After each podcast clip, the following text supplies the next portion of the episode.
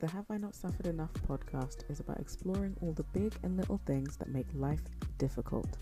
From love and marriage, It was literally You tricked a man into committing. to one you hundred for as percent. long I just yes. in Jamaica that you say you give someone pea soup to catch them. That's what I did. to world events, I don't understand where they're like, all lives matter, but police brutality is also fine. I know.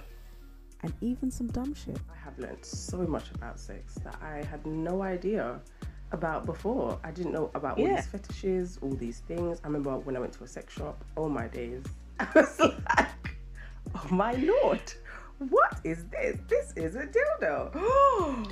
is this how it looks? We want to find the humor in the struggles that are all around us. Join your host, Delia, and me, Lily, every Tuesday on all your favorite podcast platforms. And follow us on Twitter and Instagram at SufferPod. Yes, life is strife, but we want you to laugh about it.